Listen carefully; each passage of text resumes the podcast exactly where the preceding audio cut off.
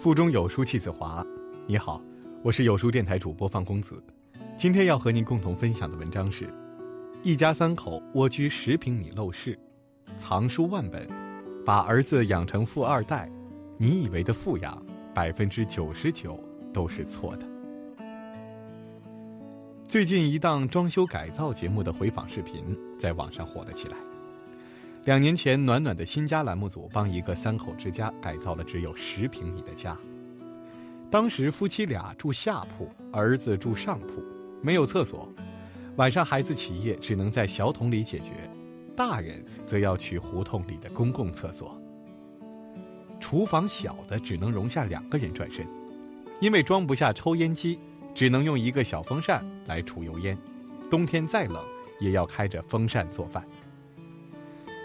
在狭小、近乎逼仄的家里，一家人却活出了很多网友羡慕的样子。父母恩爱幸福，儿子阳光开朗，内心丰盈，一家人温暖平和，幸福感爆棚。家里没有电视，却在书架和角落里藏满了书。小小的房间竟然有上万本书，爸爸妈妈每晚都和孩子一起读书的样子。俨然是精神贵族。虽然物质贫乏，家里的孩子却养成了精神上的富二代。他们的生活态度成功感染了设计师，他们决定帮这家人改造室内环境。同样值得称赞的还有他们对孩子的教育方式。父母的仪式感是给孩子最好的富养。养出内心富足的孩子，不在于家庭贫富，而是父母的生活态度。积极的态度滋养孩子，悲观的态度抹杀孩子。十平米的蜗居生活肯定会有很多不方便，夫妻俩从没有互相抱怨和指责，更不会向孩子哭穷。所以节目里的小男孩，即便面对物质贫乏的家庭，没有一丝埋怨和自卑，却像个小活宝一般阳光快乐。即便物质生活不充裕，他们生活的态度里仿佛永远藏着春暖花开。村上春树说过：“仪式感是一件很重要的东西。这种仪式感无关富贵或者贫穷，它会让孩子感受到一种充满希望的向上的力量。”夫妻俩在生活中随处可见的仪式感和美感，也在悄无声息地滋养着孩子。节目中，爸爸拿出结婚时送给妻子的礼物，请设计师融合到新家的设计里。无论是用皱纹纸折的玫瑰花，还是自己制作的土味戒指，藏着他对妻子独一无二的爱。爸爸拥抱着妈妈送上礼物时，妈妈感动得热泪盈眶。坐在一旁的儿子竟然也捂着眼睛，悄悄流泪了。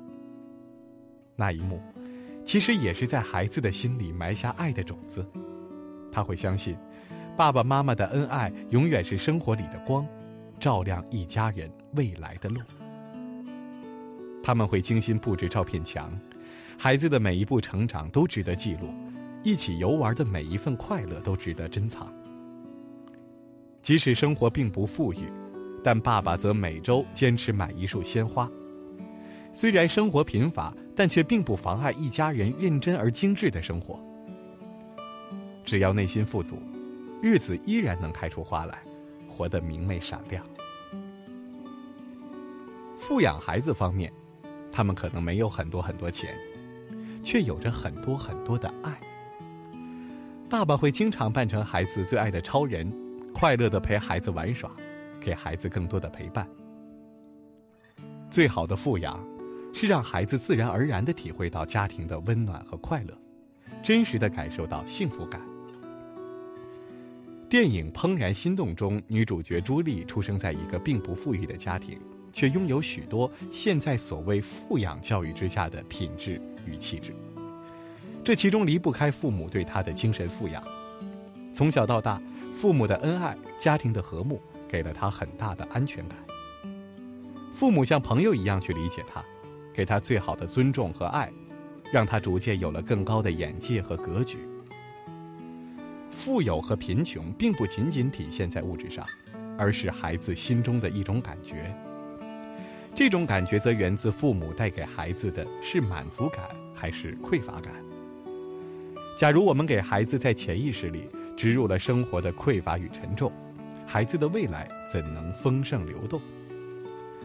真正有格局的父母不会给孩子灌输过多的物质上的贫富，而是不抱怨、不诉苦，努力上进，给孩子传递积极乐观的生活态度。一个家庭。即便物质上贫乏，但却用满满的爱来富养孩子，带给孩子非常正向的价值观，孩子的内心依然会有大大的满足感。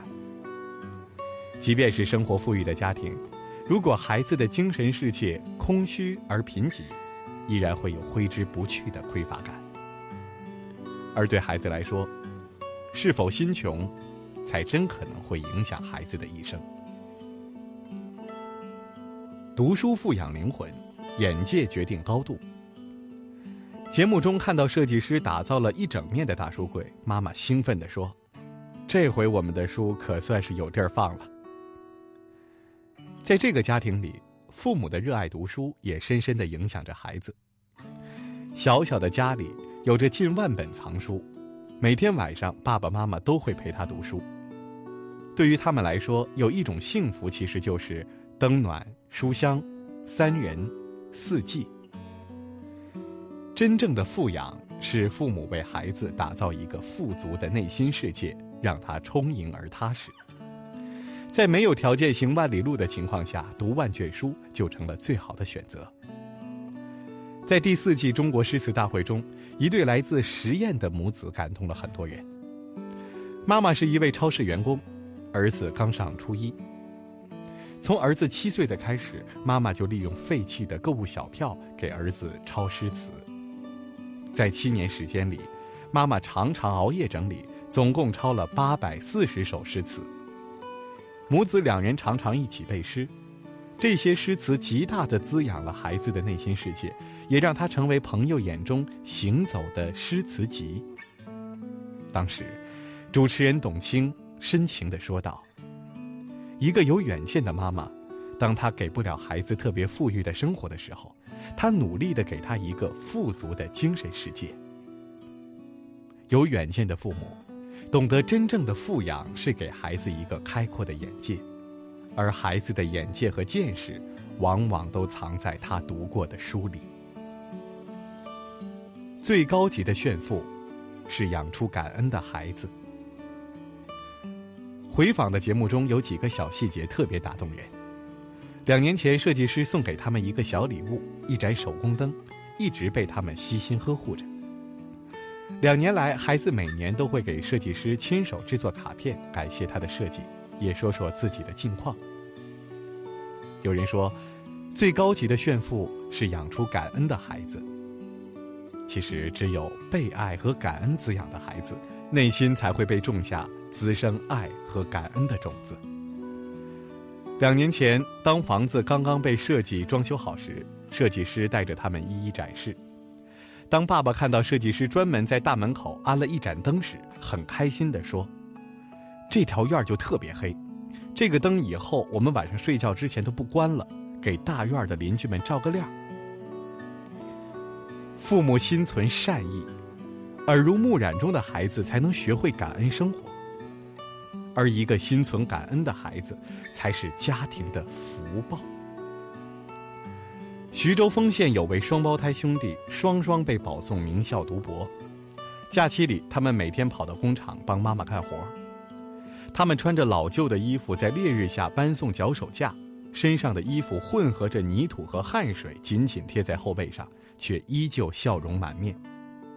兄弟俩说：“我俩不为挣钱。”妈妈为了这个家，腰都累弯了，只有在工地上，才能亲身体会妈妈多年的辛苦付出。视频一出，网友纷纷称赞：现在穷人家的富二代越来越多，能体会父母辛苦的孩子越来越少了，这才是难能可贵的品质。